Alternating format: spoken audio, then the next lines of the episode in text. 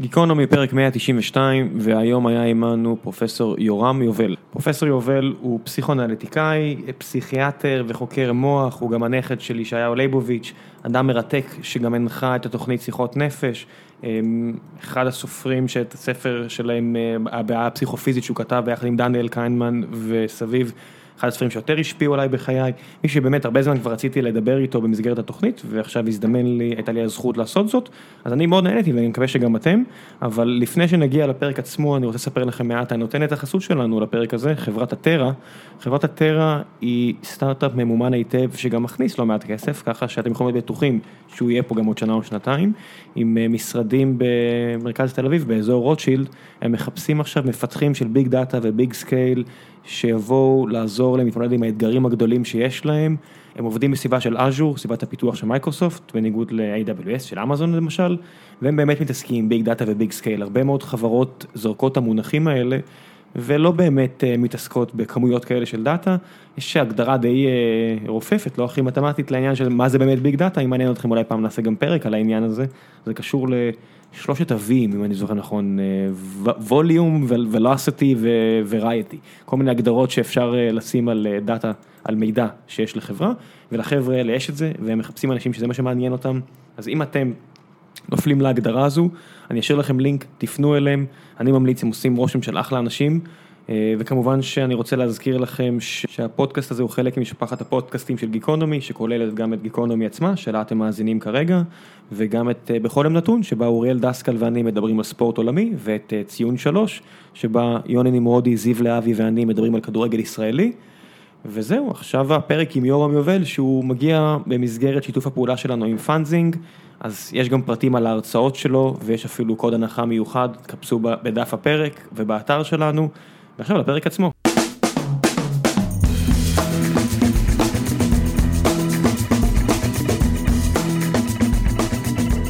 גיקונומי פרק 192, ואחר צהריים נפלא זה יושב איתי פרופסור יורם יובל, שאני אישית מכיר אותך, אתה יודע איך אני מכיר אותך? לא. אני חושב שסיפרתי למאזינים, אחד הספרים שהכי השפיעו עליי היה ספר שאתה חתום עליו, סבך חתום עליו, ופרופסור דניאל קיינמן חתומים עליו. וואו.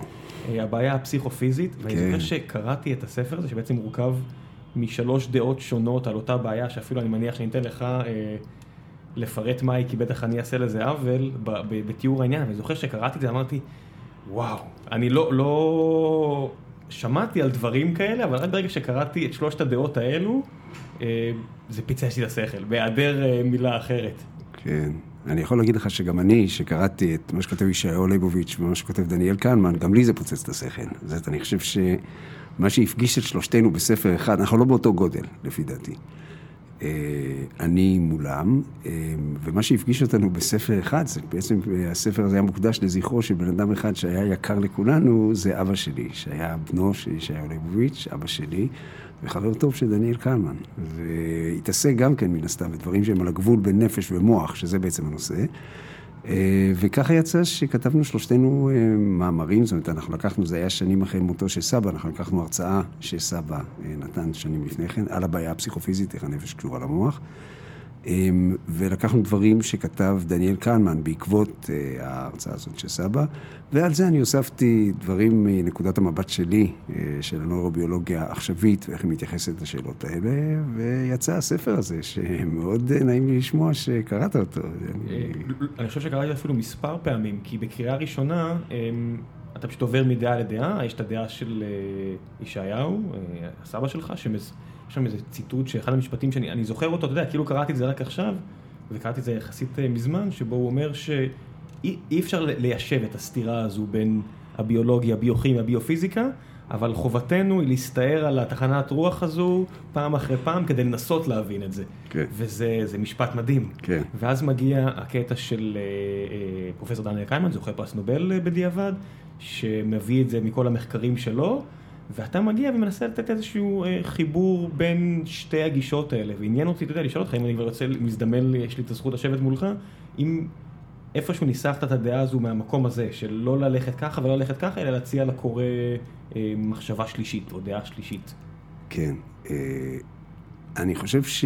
דבר ראשון, אני חושב, אני כמו סבא, ואני משער שכמו פרופסור קלמן, אני חושב שזאת הבעיה. שזאת הבעיה בה"א הידיעה, שברגע שבני אדם מתחילים לחשוב, הם נתקעים בה. זאת השאלה איך הנפש, או בשביל אנשים שלא אוהבים את המילה נפש, החוויה הסובייקטיבית שלנו, איך זה מרגיש להיות אתה ולחיות חיים, אה, איך החוויה הסובייקטיבית הזאת מתייחסת לחומר, למוח שלך, לתהליכים האלקטרוכימיים שקורים בו, שאנחנו יודעים שהם קשורים ללא הפרד אה, לעניין הזה. אמ, ובעצם הפילוסופיה בכלל, בוודאי הפילוסופיה המערבית, מתייחסת לעניין הזה בכל מיני דרכים כבר 2,500 שנה. ויש גישות אה, דואליסטיות שאומרות בעצם נפש ומוח זה שני דברים שונים. כן? יש גישות מוניסטיות שאומרות נפש ומוח זה שני היבטים של אותו דבר, שהוא לא נפש ולא מוח. אמ, ויש כל מיני גישות שבעצם מבטלות את השני. יש גישות מטריאליסטיות שאומרות בעצם אה, כל מה שיש בעולם זה מוח, וחוויה סובייקטיבית זה במקרה הטוב תופעת לוואי. ויש גם, היום זה מאוד לא פופולרי, אבל היו באורך החשיבה האנושית גם אידיאליסטים, אנשים שבעצם יש רק נפש, וכל מה שנראה לנו כמו עולם החומר זה אשליה של אותה הנפש. זה מצחיק, אבל זה קצת חוזר עם כל מיני אנשים שמאמינים, אתה יודע, שכל הקיום שלנו זה בעצם סימולציה ממוחשבת, כן, שיש כן, תיאוריה שהולכת וצוברת תאוצה. כן, שאנחנו בעצם... נמצאים בתוך מטריקס של מישהו אחר. כן, כן. אז זה בעצם חוזר לאותו דבר, לגמרי, שיש רק לגמרי, נפש. לגמרי, לגמרי, כן. זה מחזור של אותו רעיון. לגמרי.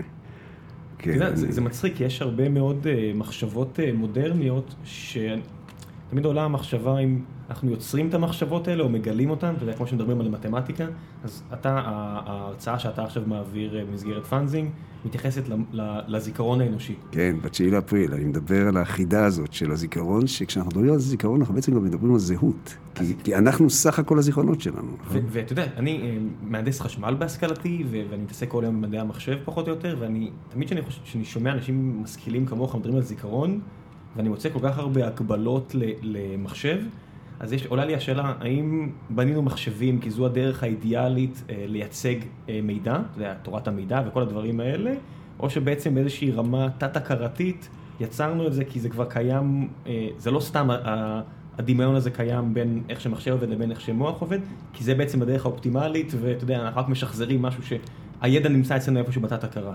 כן. אה, זאת אה, שאלה נהדרת, כי יש באמת קווים מקבילים בין הזיכרון, אה, כמו שאנחנו מבינים אותו, כמו שעובד במוח היום, ובין איך שעובד מחשב, אבל יש גם שוני מאוד מאוד מאוד מאוד גדול. ואנחנו בעצם מנסים היום לעשות, אנחנו, אני אומר, זה לא תחום שאני מתעסק באופן אישי, לעשות סימולציה של זיכרון, זה ה-neural network theory, זה ניסיון לדמות אלמנטים בסיסיים של זיכרון אנושי. בתוך מחשב, אבל זה לא, זה לא לדים, זה לא טרנזיסטורים, זה לא... אה, זה כן לא בינארי, לא, זה לא... זה לא בינארי, כן. בדיוק. אמ, אבל אתה יכול לדמות את זה במשהו בינארי. אה, הזיכרון, אתה יודע, זה מעניין הזיכרון, אני מדבר על זה בהרצאה ב-9 באפריל. אמ, הזיכרון האנושי, בעצם אנחנו עדיין לא גילינו את גודל ה hard disk שלו. זאת אומרת, אם, אם נלך לאנלוגיה הזאת, זאת אומרת, כמה, כמה סרברים יש לנו, אין ספק שזה מוגדע, מוגבל, אבל כמה זה גדול, אנחנו לא יודעים, עד עכשיו לא מצאנו. זאת אומרת, אין שום גבול, אתה לא יכול להזהיר אנשים, תראו, אל תקראו יותר מדי, כי, כי זה יתחיל לחבל לכם במה שאתם יודעים. זה כנראה פשוט לא נכון. תשמע, אתה גם תמיד יכול להגיד שאם אני מגביל את זה שוב לזיכרון ממוחשב, שאני כותב על אה, תאים שכבר שמרו משהו אחר, אני פשוט כותב עליהם, ואז אתה פתאום מגלה שאתה כבר לא זוכר דברים אה, אחרים. אתה יודע, ברמה הפשטנית שלי. אנחנו עושים את זה ברמה הפשוטה ביותר, דווקא לא בהארד דיסק שלנו, אלא ברם שלנו. זאת אומרת, אם אני חוזר לאנלוגיה בין מחשב וזיכרון, זיכרון אנושי, אה, הרם שלנו הוא קטן בצורה מביכה. בתוך שלט של מזגן יש הרבה יותר רם מאשר במוח האנושי. זאת אומרת, אם קודם אמרתי שיכולת האחסון שלנו לטווח ארוך היא בעצם, יכול להיות שהיא מוגבלת, אבל לא התקרבנו אפילו להבין מה הגודל שלה. אה, לגבי התשובה, כמה אנחנו יכולים להחזיק בראש שלנו בבת אחת, התשובה המביכה היא about seven bits of information. וזאת הסיבה, דרך אגב, לזה שמספרי הטלפון בכל העולם יש להם שבע ספרות. וכשצריך להוסיף יותר משבע ספרות, כן, אז מתחיל אזור חיוג. שאותו אנחנו זוכרים גם כאותו bit of information. תחשוב בארצות הברית, ש, שיש שם יותר ממיליארד מספרי טלפון. אז כל מספרי טלפון הם שבע ספרות, ואם צריך להוסיף קידומת זה 212, 405, 718 וכולי ויותר, וגם אצלנו, כן, יש את ה-03, 02, 04 ואת כל ה-05. אה, ורק אחר כך יש מספר טלפון של שבע ספרות. אני עדיין זה- זוכר את המעבר בין 6 ל-7, זה קרה כן, לפני כן. איזה 10, 25, 20 כן, שנה. נכון, נכון. את המעבר הזה כולנו עשינו פחות או יותר בהצלחה, כמעט כולנו. את המעבר בין 7 ל-8, אני לא בטוח אם רוב האנשים יעשו בהצלחה, ובכל מקרה לא מנסים את זה. זה בכל העולם בתור סטנדרט, מספרי טלפון שהם 7 ספרות פלוס אזור חיוג. זו תקרת זכוכית ביולוגית? זאת תקרת זכוכית ביולוגית, היא לא מוחלטת, אבל היא נכונה סטטיסטית. אמ, וזאת, כן, זאת, זאת, אה, זאת תקרת זכוכית ביולוגית מביכה. ונכנסתי לכל העניין הארוך הזה, כי אתה דיברת על תאים שכותבים עליהם. אמ, וזה בעצם אותו דבר שאם אני אה, מבין אה, אמ, אה, אמ, נכון את ה- את ה- אנלוגיה את האנלוגיה הזאת. כן. לא, לא, לא, אז זה פיפו, נכון? כן. first in, first out. first in, first out, כן? מה שנכנס קודם, אה, גם יצא קודם. זאת אומרת, כשאתה כותב, אתה מסלק את הדבר. כן, אז בוא נגיד שנפרגן לבריאה או לביולוגיה או לא יודע למי, שעשו את זה טיפה יותר מתוחכם, שיש עניין של עדיפויות, ויש עניין שאם אתה כותב עוד פעם אז אתה מחזק את זה. כן, כן, אז זהו. אז צריך לחלק את זה, זאת אומרת, אנחנו יודעים פנומנולוגית לחלק את זה למה שאנחנו קוראים לו היום אה, working memory, שזה בעצם זיכרון לטווח קצר, שזה הדוגמה הקלאסית היא כשאתה רואה מספר טלפון על, על מסך של משהו, ואתה הולך עכשיו ל, ל, להתקשר אליו, ראית את זה על, על המחשב, ואתה הולך להתקשר על זה בטלפון.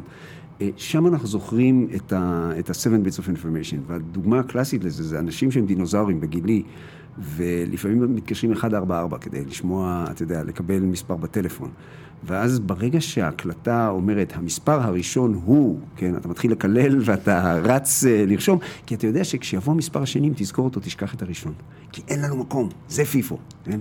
תשמע, זה גם ו- איך שאנחנו לומדים לזכור, כי רובנו, כשאני קצת קראתי על נושא של זיכרון, הדרך הכי טובה לזכור מספרים לספר סיפור. כן. לתת איזשהו כן, קשר אה, כן. סיפורי כן, לספרות. וזה להתמיר את זה לטווח ארוך. זה כן. באמת להעביר את זה לזיכרון לטווח ארוך. עכשיו, בזיכרון לטווח ארוך אנחנו זוכרים דברים כמו מספר הזהות שלנו, כמו מספרי טלפון שאנחנו משתמשים בהם הרבה, לאלה מאיתנו שעוד אה, השתמשו, אה, עוד הכניסו את זה ל... כן, אני מניח שאנשים זוכרים את המספר האישי מהצבא, את המספר לגמרי, הזהות, לגמרי, מספר זהות לגמרי. של הבת זוג או בן זוג. לגמרי. ו- אלה דברים שנמצאים אצלנו בזיכרון לטווח ארוך. אבל יותר מזה, זאת אומרת, המאזינים שיגמרו את הפודקאסט הזה, ולקראת הסיום שלו יזכרו את מה שאתה ואני אמרנו על הבעיה הפסיכופיזית, זה נמצא אצלם כבר בזיכרון לטווח ארוך. זאת אומרת, זיכרון לטווח ארוך זה לא מתחיל מימים, נגיד, ושבועות, אלא אנחנו יודעים שזה מתחיל בערך משלוש-ארבע דקות.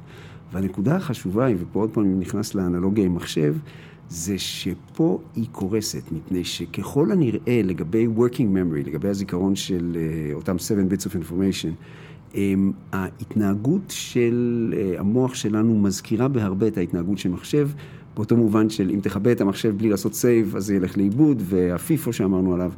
Um, אבל כשאתה מסתכל על ההתנהגות של הזיכרון לטווח ארוך, הוא מתנהג אחרת.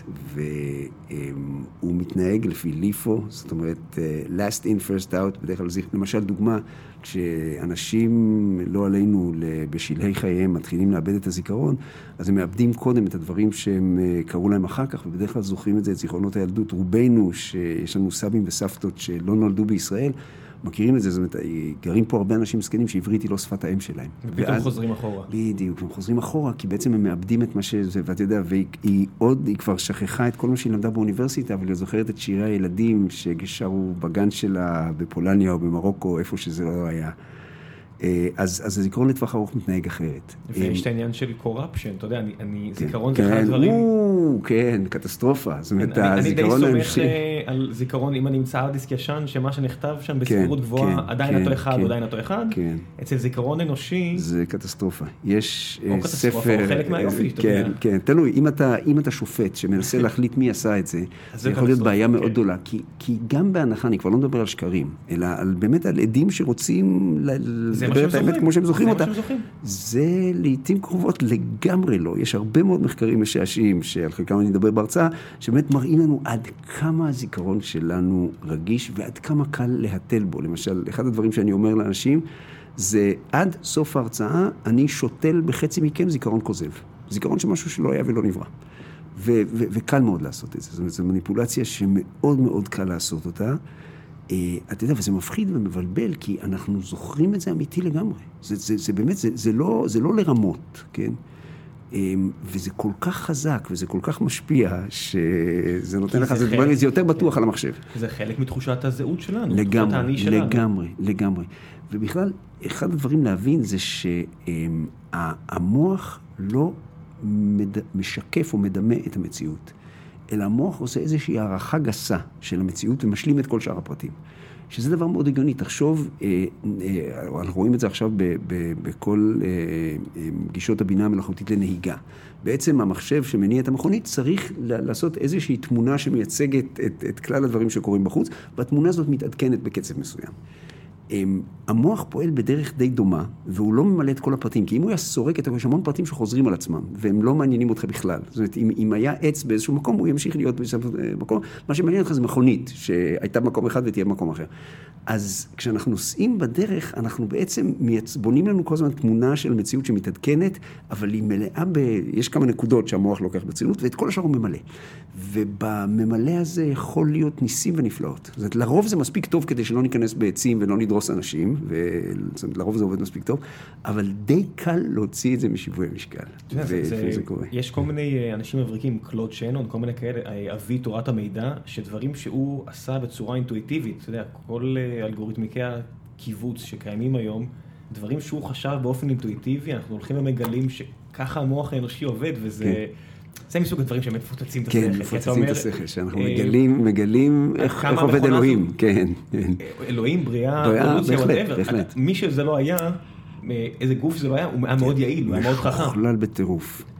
ואז אתה יודע, מתחיל כבר, מתחילה המחשבה למדוד לדברים שלא עובדים כהלכה, האם הם, אתה יודע, היה מאות אלפי שנים של אבולוציה או בריאה, אתה אומר, למה הם לא עובדים כהלכה? אולי כן. זה בעצם, אה, אולי זה פיצ'ר ולא באג. לגמרי. אמ, אתה יודע, אתה גם פסיכולוג, אתה מתמודד עם אנשים שחוו קשיים איומים, ואז המוח מדחיק אותם, כן. ואני אומר, אולי זה לטובה. אולי זה לטובה. אתה יודע שפעם חשבנו שזה לא נכון, והיום אנחנו יודעים שפעם, הנה דוגמה נהדרת, אמ, כל הנושא של הפרעת חג פוסט-טראומטית. פעם חשבנו שמה זה הפרעת חג פוסט-טראומטית? זה יותר מדי זיכרון. אתה זוכר דברים שאתה לא רוצה לזכור אותם, אתה נזכר בהם גם כשאתה לא רוצה לזכור אותם, כל דבר מזכיר לך אותם וזה איום ונורא, כן? קשה זה, לתפקד לך. קשה לתפקד, זה יותר מדי זיכרון וזה זיכרון חודרני, זה זיכרון שפולש לך לתוך התודעה. אם אני צריך לשאול רק שאלה אחת למש, למישהו, כדי לדעת אם הוא סובל מאיזושהי הפרעה פוסט-טראומטית או לא, ומותר לי לשאול אותו רק שאלה אחת, הנה השאלה. האם קורה שאתה חושב על מה שקרה לך גם כשאתה לא רוצה לחשוב על זה? כשאתה נזכר במה שקרה לך גם כשאתה לא רוצה להיזכר בזה. זאת שהזיכרון הוא חודרני, הוא פולשני, אבל, הוא מאוד לא נעים. אבל אפשר להגיד אותו דבר גם על זיכרונות נעימים. אתה פתאום נזכר בזוגתך, נכון, בילדים. זה נכון, פתאום... אלה דברים שמצילים אנשים במאסר בודד, במחנות ריכוז וכולי וכולי. כשוויקטור פרנקן מדבר על, על uh, האדם מחפש משמעות, אז הוא יושב שם במחנה ולא יודע אי פעם אם הוא יזכה לראות את אשתו, אבל הוא זוכר עוד את הזמנים הטובים שלהם ביחד, וזה מה שמחזיק אותו בחיים. כן, זה מה שמחזיק כן, אותו, אתה יודע, כן. אתה יכול לדחוק דיכאון החוצה אם אתה פתאום עולה לך מחשבה משמחת. כן, לגמרי, לגמרי, והבעיות הנפשיות מתחילות כשאתה לא יכול לעשות את זה. זאת אומרת, הבעיה בזיכרונות החודרניים האלה שאתה לא יכול לגרש אותם. זאת החוויה הסובייקטיבית של אנשים של זיכרון כפייתי, שהם מוצאים את עצמם, חושבים על זה, הם היו מוכנים לשלם כל הון שבעולם כדי לא לחשוב על זה, וזה חוזר וחוזר. עד כמה שיח רציונלי כזה מועיל למישהו לא ש... מועיל, לא מועיל, לא מועיל, ואנחנו גם יודעים למה. הוא לא מועיל מפני שהזיכרון הטראומטי שמור אצלנו בסוג אחר של זיכרון. אם יש הכללה אחת גסה שאנחנו יכולים להגיד על הזיכרון האנושי, שבעצם התחלנו להגיד אותה בשיחה שלנו, שהזיכרון האנושי הוא לא דבר אחד. אנחנו חווים אותו בתור חוויה אחודה, שזה גם כן מסתורין גדול, כן, החוויה הסובייקטיבית שלנו שהיא אחודה. אה, באותו ספר שהזכרת, זה נקרא בעיית האחדות. כן, יש שלושה דברים ש, שמאפיינים את הסובייקטיבית, כן? אה, אה, דבר ראשון, החוויה הסובייקטיבית, ההתכוונות, אינטנשיונליטי, כן, זה שאתה רוצה דברים, אתה מבין, הכוס לא רוצה שום דבר, אתה יכול, הכדור נופל מלמעלה למטה, אבל לא רוצה ליפול למטה. בחוויה הסובייקטיבית שאנחנו רוצים, we have intents. אה, והדבר השלישי זה יוניטי, שאת כל המציאות אנחנו חווים בתור איזשהו רצף אחד, כן, שזה מדהים.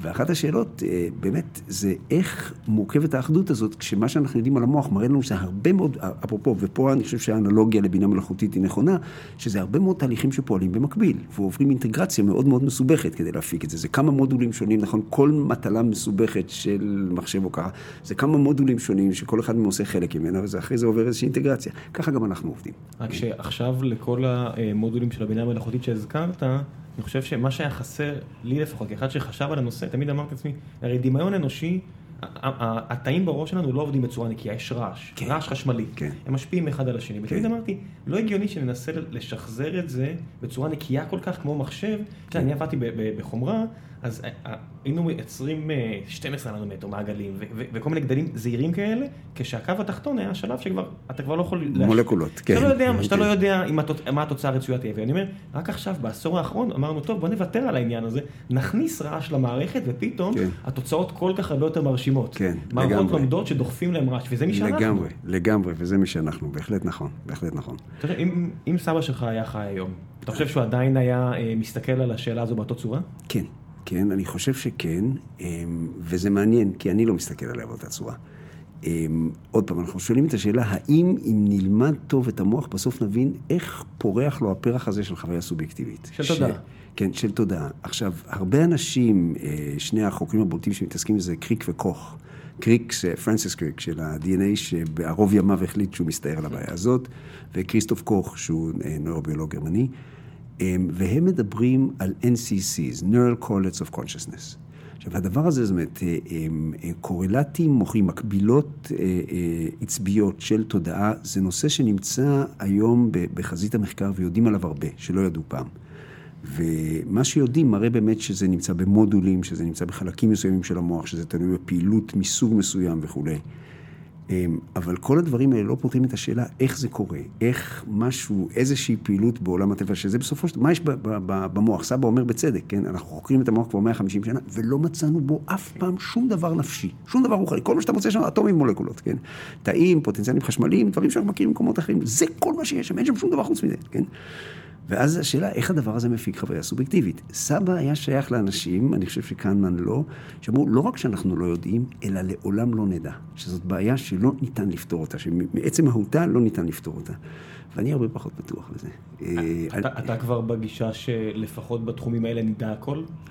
אני לא יודע, אני לא יודע. ההבדל זה בין איגנורמוס לאיגנורבימוס. אה, איגנורבימוס זה אנחנו לא יודעים ולעולם לא נדע. לעומת לא יודעים, ולא ואולי לא יודעים, נדע. ואני, ואני לא יודע אם אני אדע או לא אדע. אני אישית אופטימי, אבל אני לא בטוח, באמת.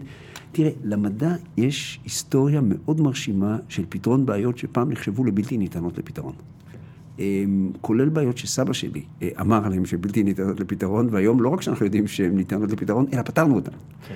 ואני לא בטוח, אבל אני חושב שיכול מאוד להיות שבעוד כמה שנים אני אסתכל אחורה על הבעיה הפסיכופיזית ונחשוב אותו דבר. כי הרי, תראה, החוויה הסובייקטיבית שלנו היא חלק מהטבע. זה, זה, זה דבר שקיים, זה דבר, זה, אנחנו יודעים שזה קיים. זה קיים כמו שולחנות וכיסאות וציפורים ו- וכל דבר אחר בעולם, יש לנו גם חוויה סובייקטיבית, זה חלק מהטבע. It must work somehow. כן? אז, זה יצא מהטבע, זה לא משהו מלאכותי הרי. לגמרי, לגמרי. ו- אבל אתה רואה שזה המקום שבו אנשים מכניסים את האמונה, כי זה נראה כל כך מוזר, ששם מכניסים את אלוהים והנשמות וכולי כי וכולי. הפער בין החוויה לבין המציאות הוא כל כך גדול, שהיינו חייבים ליישב אותו כן, איכשהו. כן, כן, כן, כן. וזה, אתה יודע, זה, מצחיק, כי רוב האנשים שמכירים את סבא שלך, מכירים אותו באמת מהמקום הזה של הנביא הפוליטי, של האדם המאמין, של הדיונים שלו עם כל מיני אה, אנשים חכמים אחרים שממלאים את, אה, אתה יודע, אתה יכול למצוא ביוטיוב אה, קטעים שלו בדיונים מרתקים שכבר היום לא כל כך מוצאים כאלה, כן. אבל הוא גם היה חוקר מבריק. כן. לא סתם כן, דניאל כן, כן, קיינמן למד אצלו, זה כן, לא... לגמרי, כן. אתה מרגיש שזה קצת פספוס שהמורשת שלו היא יותר פוליטית מאשר מדעית? מאוד כן, מאוד כן. אני אגיד לך איפה אבל רואים את המורשת שלו ואפילו לא יודעים שהיא שלו. אה, סבא בעצם, כשאתה מסתכל על אוניברסיטת בר אילן, ואוניברסיטת בר אילן יש לה כמה דברים דווקא בננו-טכנולוגיה וכולי, יש לה מקומות. במדעי המוח שבו אה, אוניברסיטת בר אילן היא טובה. ובעצם, לשיטתי, אה, כל מדעי הטבע של אוניברסיטת בר אילן חייבים חוב אדיר לישעיהו ליבוביץ', אני אסביר. עד סבא לא הייתה בעצם דרך לאנשים דתיים להיות גם מדענים. כי ההסבר שנתנה היהדות המסורתית, ודרך אגב יש היום הרבה חברי כנסת, שהיחס שלהם, אם יכניסו אבולוציה לתוכנית הלימודים, ההזדעזעות שלהם תהיה כמו במשפט הקופים בארצות הברית בשנות ה-20, שאומרים, בין כמה העולם? העולם בין 5,700 אה, וכך שנים, וכל בני המין, העולם נברא בשבוע, וכולי וכולי וכולי. ואתה לא יכול, זאת אומרת, אם אתה רוצה להיות מדען, זה uh, the evidence flies in your face, שזה לא כך. ואז השאלה איך ליישב את מה שאומרת היהדות על, על העולם, ואיך ליישב את הדברים שכל מדען חוקר. כשסבא עשה פה קפיצה, הוא לא, אני לא חושב שהוא היה הראשון, אבל הוא בטח היה בין הראשונים, והוא היה הראשון שאנשים ניסח אותה בצורה חדה. הוא אמר, "ה- ה- אמ, תנ"ך הוא לא ספר פלנטולוגיה, הוא לא ספר פיזיקה, הוא לא ספר ביולוגיה, הוא משהו אחר לגמרי. ואתה לא יכול להסתכל על מה שכתוב שם, על זה שהעולם נברא בשבעה ימים ושאלוהים ככה הוציא את חווה מהצלע, אומר, זה אנלוגיה, זה מטאפורה. זה, זה משהו שבא להגיד לך על המקום שלך בעולם. למשל, שאתה יש תבוני, שאתה שולט על בעלי החיים, ושהדבר הזה מביא איתו גם אחריות מסוימת ושיקול דעת מוסרי. ואת זה אתה צריך לקחת מזה. ובזה הוא אפשר לאנשים הם, הם באמת להמשיך להיות דתיים, אבל לא להיות תקועים באמונות האלה, שעכשיו אי אפשר לבסס אותן. ואתה רואה, ואתה רואה באמת ההבדל. מה זה אפשר לבסס אותן? הן מופרכות? הן מופרכות לגמרי. לא, לא, הן לא מופרכות במובן הביקורתי שלי, אלא מופרכות במובן שניתן להפריך אותן בקלות. כן, לגמרי, לגמרי. את רובן. כן, כן, כן, כן.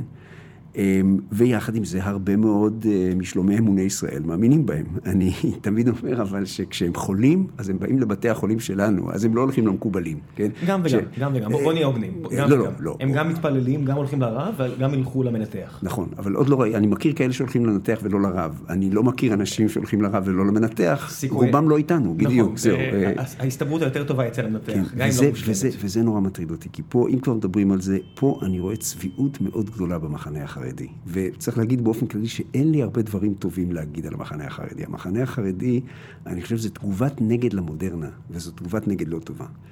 אה, כשאתה מסתכל פה על, על הארץ, אז האנשים שאנחנו רואים להם דתיים לאומיים, עם כל ההבדלים הפוליטיים שיש ביניהם, אני חושב שביני וביניהם, הם מנסים ברצינות להתמודד עם הבעיה הלא פשוטה הזאת, של איך מכניסים את עולם ההלכה לתוך המודרנה. כן, הפער בינינו לבינם, ובינינו אני מכניס את האוכלוסייה החילונית, כן. הוא קטן, קטן מאוד. קטן, אפשר להגיד שיש פערים גדולים אה, מדיניים, כן. יודע, על איפה הגבול יעבור, כן, מי יהיה בפנים כן, או לא, כן, אבל, אבל יש עם מי לדבר. ברמה כן, האידיאולוגית כן, זה לא כן, פער, כן. ברמה הפילוסופית זה לא פער כזה לא, גדול. לא, לא.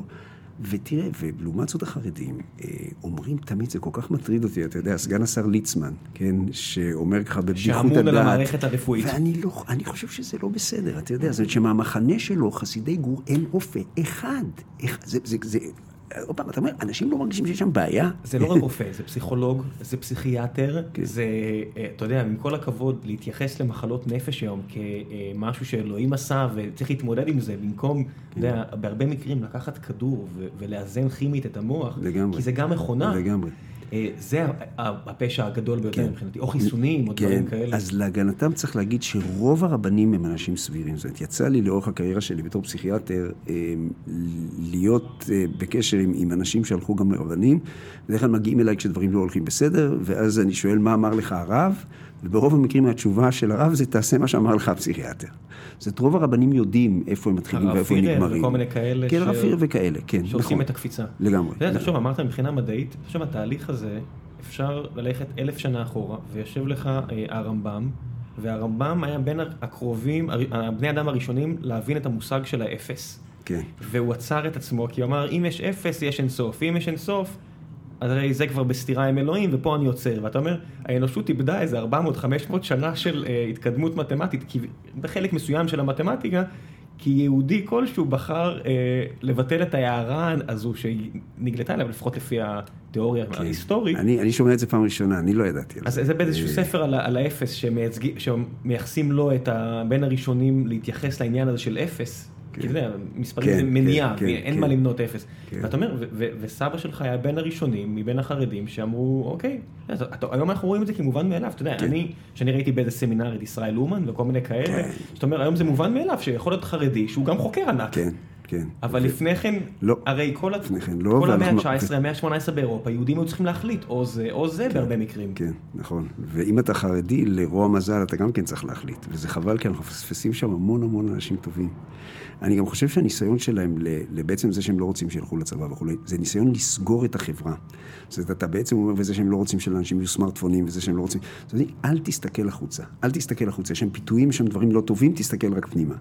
ואני חושב שזה מאמץ שנידון להיכשל, וטוב שהוא נידון להיכשל. יש לך בטן מלאה על העולם הזה? כן, כן, כן. תראה, אני ראיתי הרבה, אמ, בתור בן אדם שמטפל בנפש, אה, את, ה, את התוצאות הלא טובות של הדבר הזה. אמ, אני עצמי עשיתי, למדתי רפואה פה, אבל עשיתי את ההתמחות שלי בקולומביה, בניו יורק. ויש לי חבר ש, שעשה אותה פה ב, בירושלים, באחת השכונות הצפוניות, אה, הוא היה בתחנה לבריאות הנפש. ושאלתי אותו, תגיד, מה למדת שם? מה, מה אתה יודע עכשיו שלא ידעת כלום? והוא אמר לי משפט שנשאר לי בזיכרון עד היום. אמ, כל אישה חרדית, למדתי שכל אישה חרדית זו טרגדיה. עכשיו, לא כל אישה חרדית זו טרגדיה, כן? אבל אני חושב שבתוך... טרגדיה זה גם משהו סובייקטיבי. כן, בוא כן, ניתן, כן. בוא נפרגן כן, לא, לא, לתודעה לא, שדיברנו ש- עליה. הם, כן. הם באו אליו, אתם יודעים, באו כן, למצוקות בוודאי. שלהם. זאת אומרת, החברה הזאת שהיא באמת חברה לא שוויונית, ושלא נותנת מקום לאישה שהיא אישה אינטליגנטית, ועם יכולות של מנהיגות, ועם עם כריזמה, ומישהי שיכולה להעמיק ולהוביל, התחומי הידע שנותנים להם הם לא תחומי הידע שהחברה הזאת מעריכה אותם במקום הכי גבוה. ואחרי שאתה מנקה את כל האמירות החסודות, שאנחנו שומעים את זה גם ברבנים בצד החרד"לי, של אה, כבוד בת מלך פנימה, וזה הגדולה של האישה שהיא בבית, טה-טה-טה-טה-טה-טה, ורק היא יוצרת את הדור הבא, וכל הדברים הנחמדים האלה, מה שאתה רואה שיש פה אפליה והדרה. אפליה והדרה. וזה, ולדבר הזה יש תוצאות, ואתה היום יכול להצדיק אותו פחות ופחות. איפה אתה בעניין הזה שאתה יודע, הייתה פה אה, דפנה יואל, אה, כן. פרופסור דפנה יואל, כן. והיא למשל נגד העניין של הפרדה. ואחרי הפרק עם העבוד, מעט לפני ש- שאמרתי שהיא תגיע, פנו אליי כל מיני נשים דתיות, אה, מאסטרס וצפונה, אמרו לי, תקשיב, אתה לא מבין את זה, אתה לא, אתה לא מבין נכון. אני לא, לא, לא אציין את השמות שלהם כדי לא לחשוף אותנו, אבל הם אמרו, עצם העובדה שנותנים לנו אה, מקום שיש בו הפרדה באקדמיה, מאפשר לנו ללמוד, תן לנו את זה, למה אתה בכלל מתערב, משם אנחנו נמשיך לבד. אמ, אני לא חושב שצריכים לעשות למישהו בכפייה להכניס אותו למסגרות אה, אמ, מעורבות, חס וחלילה, אבל אני אבל חושב הקיום, שחברה שלא אבל נותנת... הקיום, הקיום של מסגרת שהיא לא מעורבת, זה גם סוג של כפייה הרי. אמ, דבר מאוד עדין, אני חושב שההורים כופים את זה על הילדים שלהם, אני חושב שכשאנשים מבוגרים לוקחים את זה בתור בחירה. אה, בואו נדבר על דפנה יואל כי זה נהדר, זה תחום שמרכז אה, לתוכו כמה עניינים יפים. אה, אני מאוד מעריך את דפנה יואל, אני חושב שהיא אדם מאוד מאוד חכם, היא מהבוגרות הראשונות של פרויקט תלפיות, אני חושב שהידע הכמותי המתמטי שלה הרבה יותר טוב משלי, אה, אבל אני לא מסכים עם התזה העיקרית שלה, וזה שאין הבדלים מהותיים בין מוחות של גברים ומוחות של נשים. מה שאני מסכים איתו, ואני חושב שפה היא צודקת לגמרי, זה שאין שום הבדל דיכוטומי. זאת אומרת, אברי המין שלנו הם דיכוטומיים. 99% מאיתנו הם או גבר או אישה ולא באמצע. ויש עוד כל מיני דברים שבסופו של דבר סינדרומים רפואיים של אנשים שתקועים איפשהו באמצע. אברי המין שלנו הם דיכוטומיים. המוח שלנו והנפש שלנו הם לעולם לא דיכוטומיים. זה ערבוב של תכונות כאלה וכאלה, עם זה אני מסכים איתה. מה שאני לא מסכים, זה היא אומרת שאתה לא יכול לדבר על הבדלים בין גברים ונשים בצורה שונה ממה שאתה מדבר, נגיד, על הבדלים בין המוחות של אנשים שהם ג'ינג'ים ולא ג'ינג'ים. שיכול להיות שאם תבדוק סטטיסטית, תראה איזה הבדלים קטנים, אבל זה לא משמעותי, ופה אני מאוד לא מסכים איתה. אני חושב שיש הרבה מאוד אה, ידע שמראה שבאופן כמותי, סטטיסטית, יש הבדל, יש חפיפה מסוימת, זה לא דיכוטומי, אבל ישנם הבדלים, והטענה הזאת היא מאוד לא תקינה פוליטית. כן, זה אבל גם- זה שהיא לא תקינה פוליטית לא גורם לה להיעלם. זה, כן. אני, אני מוקף בהרבה אנשים אה, בסביבתי המיידית שהם, אה, אתה יודע, בדיוק בצד הליברלי הזה, ואז נולדים להם הילדים הראשונים. כן. ואומרים, תקשיב, הבנים והבנות זה לא אותו דבר. זה לא אותו דבר, אבל אתה יודע, אנקדוטה זה לא צורת היחיד של מידע, אבל ההיתקלות הראשונית הזו של אבא או אימא עם שני ילדים, אחד בן, אחד בת, כן. והם נופלים בדיוק לתלם לפני שעשית הסללה, לפני הכל. כן, אולי- לפני הכל. לפני, כנראה שיש בזה משהו. לא, אני לא כנראה, אתה מדבר עם בן אדם שהוא גם נוירוביולוג, אני יכול להגיד לך, יש, לא, לא, ועוד לא, איך יש. אני אומר, כן. לפני הנוירוביולוגיה, אני אומר, כנראה שגם אנחנו עושים משהו.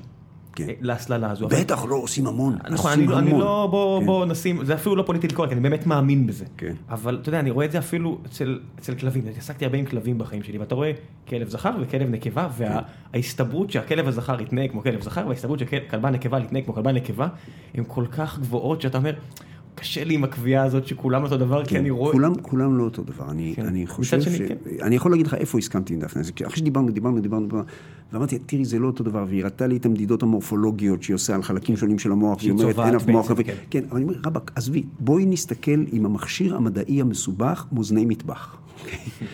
אה, המוח של רוב הגברים שוקל בסביבות 150 גרם יותר מהמוח של רוב הנשים. זאת הממוצע של מוח נשי זה בסביבות קילו 150, והממוצע של מוח גברי זה בערך קילו 300, קילו 350. יש הבדל של בין 150-200 גרם, בין, ו, ושוב, יש הרבה חפיפה, אבל המוחות של הגברים יותר גדולים, זה פשוט, זה קיים. אה, אה, ולא צריך בשביל זה לעשות כל הדברים. אני חושב שאחד הדברים היפים הוא שאתה לא רואה מה אנחנו עושים ב-150 גרם הנוספים האלה שאלוהים נתן לנו. יש לנו עצמות יותר ארוכות, נגיד ברגליים, אנחנו רוצים יותר מהר. יש לנו שרירים יותר גדולים, אנחנו זורקים כדור ברזל יותר רחוק. יש לנו מוח ב-150 גרם יותר גדול, 150 גרם זה הרבה. מה אנחנו עושים איתו? אלוהים יודע. הרבה שכל לא יוצא משם. אתה כן. יכול להגיד שזה כל האגרסיה, נגיד, אתה יודע, בצורה כן, הכי פשטנית כן, שיש, היית כן, מביא איזשהו הסבר כן, מצוץ מהאצבע כן, כזה. כן, כן. אה, יודע, הרבה אנשים ממהרים לקחת אה, מידעים כאלה ולהגיד, הנה, גברים יותר חכמים. אתה אומר, כן, לא, גברים ממש לא יותר חכמים. אל תעשו את הקפיצה הלוגית הזו, בטח, בטח, כי בטח. המדע, נורא קל אה, לעשות את הקפיצה, כן. הרי כל האירוגנטיקה וכל הדברים האלה תמיד נשענו, פחד אלוהים. תמיד כן. נשענו על הדברים הכי קטנים, אומרים, הנה מה, הנה שחורים ככה, לבנים ככה, נורא קל לנו להשלים כן, את זה. כן.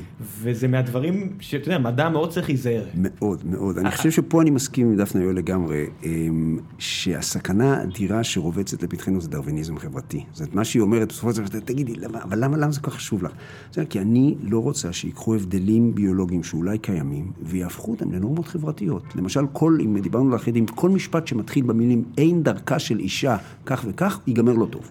אומרת, ברגע שאתה אומר, בגלל שרוב הנשים לא עושות ככה, או בגלל שרוב הנשים כן עושים ככה, או בגלל שרוב הנשים עושות ככה יותר קל מאשר אני הולך, דיברת על הסללה, יש גם, אה, אתה יודע, כליאה, יש גם, אתה יודע, אתה שולח אנשים בכוח ל- ל- למקום. חפירי תלם, ולכו כן. רק שם, אתה יודע. כן, בדיוק, וזה, וזה לא טוב, וזה זה רע מאוד. זאת אומרת, שם אני מסכים איתה, שאסור, אסור לעשות את הקפיצה הזאת. אבל להגיד שאין הבדלים, זה לא יעזור, ההבדלים קיימים והם לא הולכים לאף מקום. טוב, אז לפני שנעבור קצת לשאלות מהקהל, כי זה פרק יחסית קצר, כי זמנך מאוד קצר, אה, רק שאלה אחת מהצד שלי, למה החלפת את השם? רציתי לשאול אותך לפני השידור, אז אמרתי, אה, אה, אני, מעניין אותי לשמוע את זה, כי כן, קראתי קצת תשובות, כן, אבל מעניין אותי כן, קצת. לשמוע את לא, זה. אני יכול להגיד לך, זה מאוד פשוט. אה, דיברת על סבא. אה, היה לא פשוט, כשסבא היה חי, היה לא פשוט להיות הנכד של ליבוביץ', זו זכות גדולה, כן, אבל בכל מקום, זה, כשהתגייסתי לצבא, אז בכל מקום שהגעתי, אה, אתה נכד של ליבוביץ', אה, אתה נכד של ליבוביץ', אבל היה יש עוד מאוד... לייבוביצ'ים, אתה יודע, אתה תמיד יכול, יש עוד לייבוביצ'ים. כן, לא, אבל אה, שואלים, אתה אה, ליבוביץ' מירושלים, אתה זה, כן, כי שמי יורם ליבוביץ'. כן. ואז אני, אתה יודע, אומר מה שאני אומר, וזה היה כמו לסחוב אותו לכל מקום איתי, ואז עוד הייתי צעיר, טיפש וחמום מוח, ואני זוכר, סיימתי, הייתי בצבא, סיימתי קורס קצינים, הייתה לי רגילה. לפני שאני חוזר לגדוד, הרגשתי איש מאוד מאוד גדול, אני עוד זוכר את זה, כן? הלכתי למשרד הפנים ברחוב שלום ציון ושילמתי שבע לירות. אתה מבין, זה עוד לא היו שקלים, החליפו את השקלים ישר אחרי זה. שילמתי שבע לירות, תעודה מידע על שינוי שם, החלפתי שם יורם יובל. רציתי שמשהו יזכיר בצליל, זה. אה, מגיעה שבת, החברים שלי חוזרים הביתה. אני אומר להם, אה, חבר'ה, אתם לא, לא יודעים מה עשיתי, שיניתי את השם יובל. ואז החברים הטובים שלי אומרים לי, אוי ואבוי יורם, מה עשית? היורם בסדר. את... הלבוביץ' בסדר, את היורם היית צריך לשנות. אתה מצטער על זה איפשהו? אה, יותר, אני לא יודע אם מצטער, אבל נבוך קצת. אז אני חושב שלא הבנתי אז משהו שאני מבין אותו היום, וזה שזהות זה לא דבר שאתה יכול לפשוט וללבוש, שזהות זה דבר מאוד מאוד מורכב. כן, הגיעה ובהר- גוגל וגנבה ממך את הניסיון שלך כן, לברוח כן. מהזהות שלך. לא, לא, גם לא רציתי לברוח מזה ככה, זאת אומרת, בכל מקום, אני מאוד גאה שאני נכד שלו. אה, אבל... כן, ברור שאתה מאוד גאה, כן, עם כל הכבוד, אתה יודע, ברור. כן, בטח, מה, זאת אומרת, זה, זה באמת גאווה. מגדולי הישראלים שחיו פה, אני יודע, לגמרי, מה- השלב בכלל? לגמרי, לגמרי. אמ, ואני מבין עוד דבר, שבאמת אתה לא, אתה לא יכול לברוח מהזהות שלך. אני חושב שלא הבנתי את זה בגיל 20, אבל אתה יודע, זה גם כן שכבה בנפש שלי, זאת אומרת, זה גם כן מעיד על משהו שהייתי פעם, אז אני משאיר את זה ככה, כן? אם הייתי עושה את זה עוד הפעם, אני לא בטוח. טוב, אז בוא נעבור קצת לשאלות מהקהל כדי שלפחות נספיק משהו מהבחינה הזו. אה, אני אאגד כמה שאלות בבת אחת. אחוז. הרבה שואלים על אה, רונל פישר, אה, אני אתן לך קצת אה, להתבטא אם- בא לך דקה שתיים על העניין הזה ולא אקריא פשוט שאלות, כי הרבה שאלות מתעסקות, אה, כן, שואלים כן. עליו איך- איך היה לעבוד איתו, מה דעתך על כל אמ, הפרשה. אני עשיתי יחד עם רונל פישר, אמ, ויחד עם הבמאי ואיש הטלוויזיה, דוקטור אייל דורון, עשיתי איתו איזו סדרה איך להצליח אה, בשישה שיעורים. ואז יצא לנו לעבוד לא מעט יחד, ושאלו אותי אנשים האם אני ידעתי, אה, או אם יכולתי לדעת, והתשובה הקצרה היא שלא, לא ידעתי. הייתה לי איזו הרגשה, זאת אומרת, אה, רונל הוא, זה שהוא בן אדם מורכב, זה ראיתי, אה, הייתה לי איזושהי הרגשה שהוא יכול להתפרץ, זאת אומרת, אם דיברנו על, על אגרסיביות, אז נגיד שיש לו את הפוטנציאל הזה להתפרץ. שוב, לא שהוא עשה, זאת אומרת, כל זמן שהייתי איתו, הוא התנהג מאוד מאוד יפה, מאוד במקום. הייתה לי איזו תחושה בבטן, שזה עוד פעם סוג אחר של ידיעה, שאתה כן, אבל יודע... מאוד יכול להיות שהזיכרון שלך... לא, לא, לא, לא, אתה אני- אומר- עוד אתה אומר, יכול- כן, בר- לא, אני בראייה דיברתי על זה, כן, הבנתי. אה, כן, דיברתי על זה. שאלו אותי, ולאם אני ראיתי שהוא יכול ללכת ולהגיד לאנשים ולדבר עם פרקליטה ולגרום שתדליף, אז התשובה היא, לא, לא ראיתי את זה, לא. תשמע, אתה יודע, אתה בסופו של דבר גם לא הכרת אותו כל כך טוב שזייפת... כן, אבל אם מישהו היה שואל אותי, אז תגיד, אתה, מה אתה מהמר, כן? האם לפי דעתך רונל פישר מסוגל ככה וככה וככה, שים הימור, אפס או אחד, כן? הייתי אומר, לא, לא נראה לי. מת- מתחת לחצי, אתה אומר. מתחת לחצי, כן. כן. וטעיתי, כן. אה, בסדר, מזל שאתה יודע, אנחנו לא לא מכריעים אנשים לפי דעות כאלה ואחרות.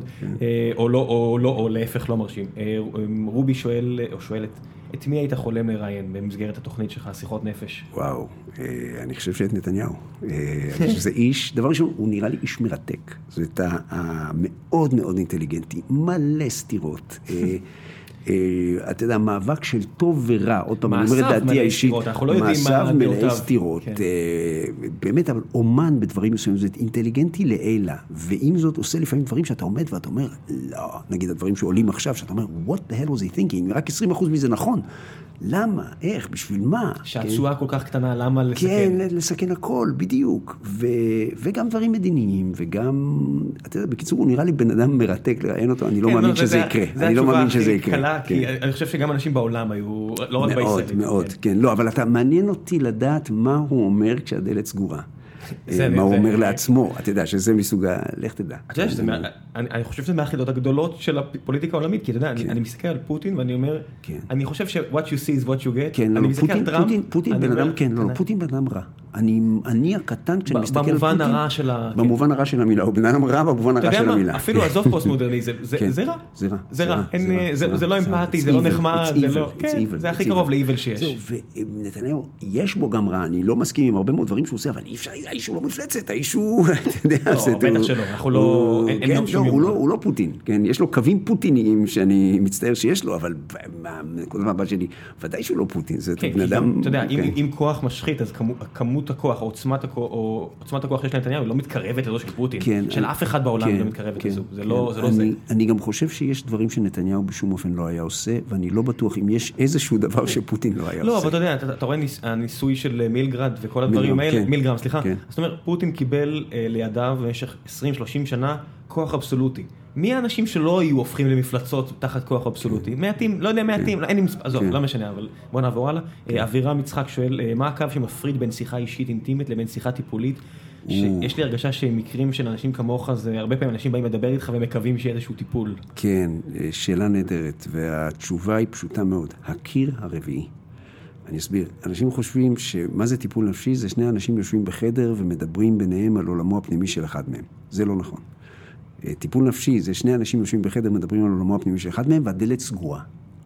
ברגע שהדלת פתוחה, הסיפור הוא אחר. זה ברגע ש... ובתוכנית הזאת שיחת נפש, יש... זה הקיר הרביעי חסר. הקיר הרביעי זה הקיר מול הקהל שבו נמצאות המצלמות וכולי. אני חושב שזה לא אותו דבר. אני חושב ש... אה, ואם זה אותו דבר, אז יכולים לקרות דברים שאתה לא רוצה שהם יקרו. זאת אומרת, שאנשים חושפים או מגלים דברים שהם לא רוצים, או שבעתיד הם יתחרטו וכולי.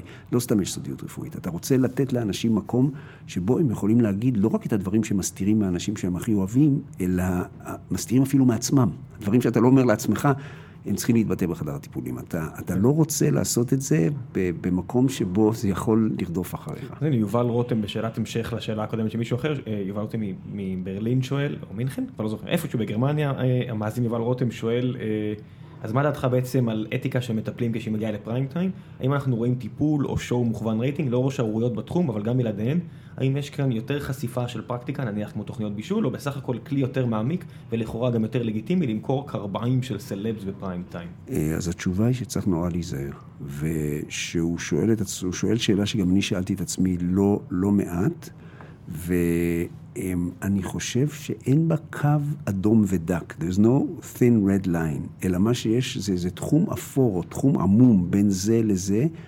והתשובות הן לא פשוטות. אני יכול להגיד לך שזה כן דבר, אנשים בטעות אומרים, בתוכנית הזאת, שיחת נפש, אני מתחיל אותה, אני אומר, לא התכנסנו פה לטיפול פסיכולוגי, אלא לשיחת נפש. ואנשים בטעות חושבים שאני אומר את זה בשביל הקהל. לא נכון, אני אומר את זה לעצמי, שאני לא אשכח, כן? שזה לא טיפול פסיכולוגי, אלא שיחת נפש, כן? שאני לא אסחף, שאני לא אשאל שאלות, שאחרי זה נגיד, אופס, למה שאלתי? כן, אתה יודע, אם שמאמנים אה, לוחמים ביחידות מיוחדות, אז אתה עושה אותו תרגיל נגיד עם אקדח אה, במשך שמונה שעות, כדי שיהיה לך זיכרון עצבי, ואז בסיטואציה אתה פשוט עושה את זה. כן. אז אני מניח שאתה מקדיש 14 כן. שנים מחייך רק כן, כן, להכשרה, לשאול את השאלה הנכונה שתחשוף את הרגש הנכון, זה כבר... לגמרי, לגמרי, ואתה צריך להיזהר, אתה צריך, תראה, אבל האמת היא שגם ב... זה ערוך אבל, אתה תמיד יכול לערוך החוצה. אה, כן. ואז מגיע השיקול של הרייטינג באמת כן, לא, אבל אנחנו, לא, אבל אנחנו, יש לנו מדיניות מאוד ברורה בעניין הזה. אה, בעולם התקשורת הישראלית, אנחנו מאלה שנותנים לאנשים להתחרט. זאת אומרת, אנחנו לא רוצים לעשות אאוטינג לאנשים, וזה לא רק משיקולים מוסריים, אלא גם משיקולים תועלתיים. כשבן אדם יודע, מדבר, והוא יודע שתהיה לו יכולת להתחרט, שהוא יוכל להגיד לך, תשמעו, חשבתי על זה, אני חושב שזה נורא מעליב את אימא, אני לא רוצה שהיא תזה, אנחנו נוריד לו את זה. כשאדם יודע שזה ככה, הוא יכול להרשות לעצמו להיות יותר פתוח, הוא לא מגן על עצמו כל הזמן. וככה ככה אנחנו הולכים. הגיוני מאוד. מיטל שטדלר שואלת, מה הרעיון הכי מפוספס שלך? מה הרעיון, אחי? או הראיון? ראיון, סליחה, עם א'. או, יש לי ראיונות נהדרים שלא שידרנו אותם. יש לי ראיונות פנטסטיים, נכון, כן, לא, אבל זה... איך זה קורה? זה קורה כי הבן אדם בא אלינו אחרי זה, ולא תשמעו, אני לא... ואתה יודע בדיוק למה הוא לא. שאתה יודע. ופשוט לא שידרנו. היו לנו מעט מקרים כאלה, אבל מקרים כאלה, ואתה צריך להבין שזה גם עניין כספי. זאת, התוכניות האלה זה שעות אולפן, וזה טכנאים, וזה עריכה, וזה חסות, ואתה יודע, זה כל דבר כזה, יש לו משמעות כספית, ואני רוצה להגיד ליוצרים ולמערכים של התוכנית החינוכית, וערוץ 8, ערוץ הבידור, חיים סלוצקי, רינת קליין, שהם מאוד מאוד בסדר בעניין הזה, וכל פעם שאנחנו לא משדרים משהו זה, זה הפסד כספי, כן? ואני חושב שטוב שכך. יונתן כהן, מסתר שאני רץ ככה לשאלות, פשוט ננסה להספיק כמה שיותר במסגרת הזמן המועט שיש לנו. יונתן כהן שואל, האם בעולם הראשון יש יותר בעיות נפשיות, חרדה ודיכאון, לעומת העולם השלישי? האם זה המחיר שאין להימנע ממנו של הקדמה? לא. לא, מילה אחת, לא. יש לנו את הפנטזיה של הפרא האציל. יש לנו את הפנטזיה של עולם הטבע כן, האינדיאנים והבדואים אף פעם לא עצובים, אתה יודע. לא עצובים, בדיוק. וזה פשוט לא נכון.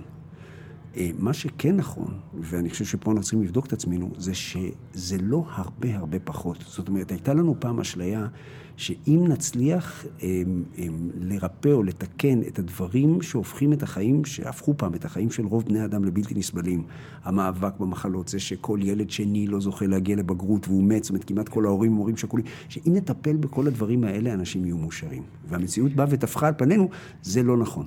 בודה אמר את זה הרבה לפני כן, המודרנה. כן, כן, זה נכון, אבל אתה יודע מה התשובה שלי לעניין הזה, כן? במשפט אחד, גם הבודה צריך לעשות קקי.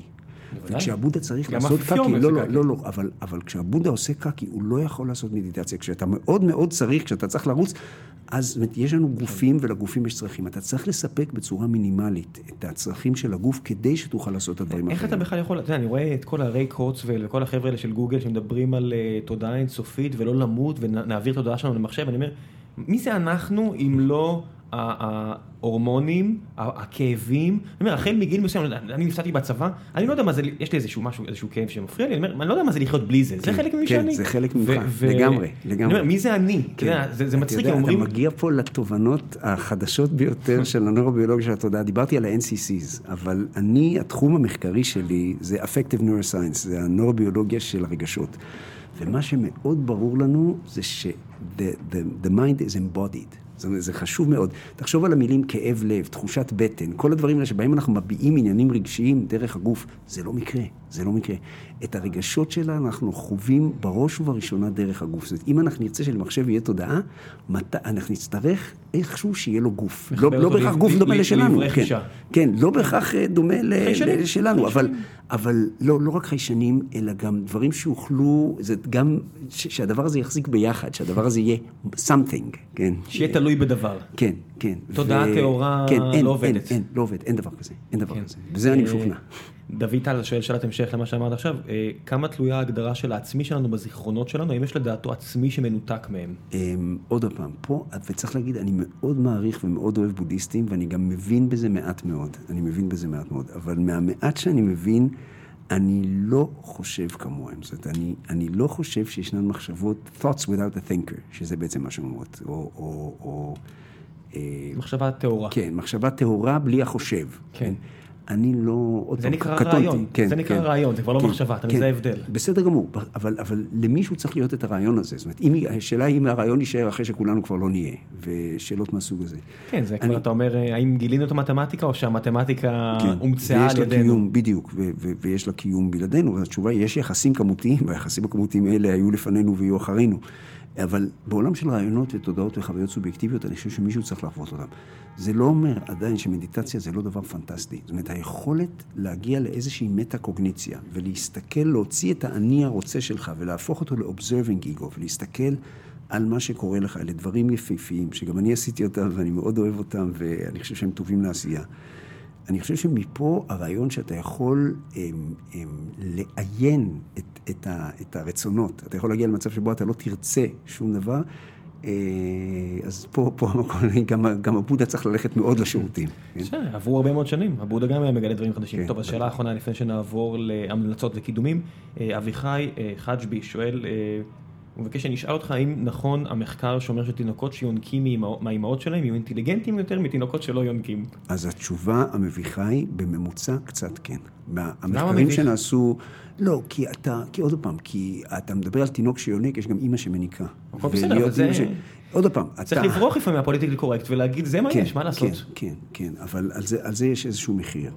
בסדר, לכל דבר יש מחיר, אבל... כן, נכון, בסדר. אז, אז התשובה המביכה היא שבממוצע זה נראה כאילו קצת כן, המחקרים הם לא מאוד גדולים. אבל בממוצע אם עדיף, וכל רופא ילדים יגיד לך את זה, אם אפשר להעניק זה הכי טוב. מצד שני, כן. אימא שמניקה והיא בדיכאון והיא בחרדה והיא כן. מתוסכלת, זה גם לא טוב. עדיף שיהיה בבקבוק ושהאימא תהיה כן, מאושרת. אני אומר, בסופו של דבר, כל העניין הזה של תחליפי הנקה, זה די חדש. וכשרק התחילו עם זה, זה היה נסטלה, אני חושב שעשו איזה fuck-up. ענק שרודף אותם עד היום ב-PR, שמנסים להסתיר אותו. תינוקות מתו כי לא הביאו להם חומרים אה, נכונים. הרי אנחנו רק בתחילת הדרך של המדע הזה. אולי עוד 400 שנה נסגור את הפער, אבל כרגע עדיין לא סגרנו את כל הפער. טוב, אז בוא, בוא נעבור עכשיו לחלק האחרון של הפרק, שבו אני אתן לך את הבמה לספר שוב על ההרצאות או כל דבר אחר שאתה רוצה לקדם, ואז גם אני אקדם איזשהו משהו חשוב שקשור למה שאנחנו מדברים עליו, ונמשיך לדרכנו. אז הבמה שלך. טוב, אז uh, הזכרתי כמה פעמים את ההרצאה שלנו ב-9 באפריל בפאנזינג, uh, בנמל יפו. נשים לינק, אפילו יש הטבה מיוחדת למאזינים. כן, סודות הזיכרון, ושם אני הולך לדבר על איך בנוי הזיכרון שלנו, ואני הולך לדבר על, על העובדה שזה לא דבר אחד, הרבה זיכרונות, uh, איך למדנו את זה מאנשים שאיבדו היבטים מסוימים של הזיכרון ולא אחרים, ומה שאני הולך לעשות, ולא עשינו אותו בכלל, והוא מאוד רלוונטי, זה איך שומרים על הזיכרון בחצי השני של החיים. זאת אומרת, איך אנחנו צריכים להתנהל אם אנחנו רוצים לשמור את זה. זה אחד הדברים הנוראים שקורים לאנשים בזקנתם, זה שמתחילים לאבד את הזיכרון. הצלחנו להאריך את תוחלת החיים בהרבה, ואנחנו מצליחים בזה עוד ועוד. זאת אומרת, תוחלת החיים עולה עם הגיל, אנשים לא יודעים את זה, אבל הם מזדקנים כל יום, כולנו. אנחנו מזדקנים כל יום ב-24 שעות, אנחנו לא מתקרבים למוות שלנו ב-24 שעות. כי המדע מתקדם. פחות, בדיוק, כי כן. תוחלת החיים אולי מגיע. תסתכלו את החישוב האקטוארי של הקרנות פנסיה שלכם. לגמרי, הלכו לילדים כבר לא, בדיוק, לילדים שלכם כבר לא יהיה פנסיה, אין, אי אפשר, אנחנו לא עומדים בזה. אלא כן, יורידו את זה בחזרה כן, למטה, כי כן, אתה יודע, אנטיביוטיקה תפסיק לעבוד, אני יודע. כן, כן, יש הרבה דברים. כן, כן. אתה יודע, אנחנו חושבים לרשום את אימא שלי לעוד שפה, לקורס של עוד שפה, כי ראינו שזה עובד. זה לגמרי עובד, זה לגמרי עובד. ואני מדבר על הדבר הזה, איך אפשר להתנהל, ויש דברים, נכון להיום, 2018, אנחנו לא טובים בלטפל בדמנציות. אנחנו אפילו גרועים בלטפל בדמנציות, אבל אנחנו טובים בלמנוע דמנציות, ורוב האנשים לא יודעים את זה ולא יודעים מה צריך לעשות. אז על הדברים האלה אני מדבר. טוב, אז זה נשאיר גם מקום להרצאה שלך. אה, אני אקדם אה, משהו שהייתי מעורב בו שנה שעברה, לא יודע אם אני אוכל להיות מעורב בשנה, אז לפחות אני אעזור להם. אה, זה נקרא Makers for Heroes, זה ארגון שבעצם... נפגשים עם כל מיני חבר'ה שטובים במוצר או בבנייה עם הידיים או כל מיני כאלה, ו... עוזרים לנכי צה"ל, שהמדינה שלנו יש הרבה ממנה, אה, גם אני אפילו נמנה על הרשימה הזו בצורה כזו או אחרת, אה, ובונים עבורם, חושבים, זה, זה חבר'ה שאיבדו ידיים, איבדו רגליים, אצבעות, כל מיני דברים כאלה, ובונים עבורם דברים שמקלים עליהם, כל, כל אה, לוחם כזה, או אם זה לא לוחם, מגיע עם איזושהי בעיה, שהוא, אנחנו עבדנו על מישהו שהיה לוחם עם רגליים ונהרסה לו היד והוא רצה לעשות מתח. לעשות את הפעולה של מתח, אז בנינו לו איזה תותבת עם חומר מיוחד וכל מיני כאלה, והיה חוויה אדירה, והם עכשיו יש להם איזה פרויקט אדסטארט שהם עושים כסף לאירוע הבא, אז אני מאוד שמח אה, לקדם את זה, זה משהו שהוא נראה לי אה, מאוד חשוב, ואם אתם מייקרים בעצמכם, מי שלא יודע מייקר זה אדם שאוהב להשתתף בדברים האלה ולבנות דברים כאלה, אז אני אשאיר לכם את הלינק ודברו עם אה, אביגיל שעושה את זה, ותהיו, זה פשוט חוויה אדירה, אתה יודע, יצא לי להיות שם כל מיני, היה שם מישהו שהוא התופר של אחד הארגוני משרד הביטחון נקרא לזה. ואתה יודע, האנשים האלה צריכים כל מיני דברים שתופר ממש ממש טוב יעשה עבורם. אתה יושב לידו ואתה רואה אותו עובד עם הידיים וכל דבר, כל רעיון שהיה לנו, תוך 20 דקות כבר יש ריתמה מיוחדת שהוא עושה. תפר אותו, איזה כן, יופי. ואתה אומר, איזה כיף זה לעבוד לצד אנשים כאלה אחרי שאתה עושה ביום יום שלך דברים שהם לא כאלה. אז בשביל החוויה הזו אני מאוד ממליץ לכם לקחת חלק וזה פשוט דבר נהדר אז אני אשאיר את הלינק הזה ואת הלינק להרצאה ותודה רבה רבה פרופסור אני יודע שאתה מעדיף שאני אקרא לך אה, יורם אבל אה, פרופסור יורם נעשה איזה פשרה. יאללה. יאללה נתראה חבר'ה שבוע הבא ביי ביי.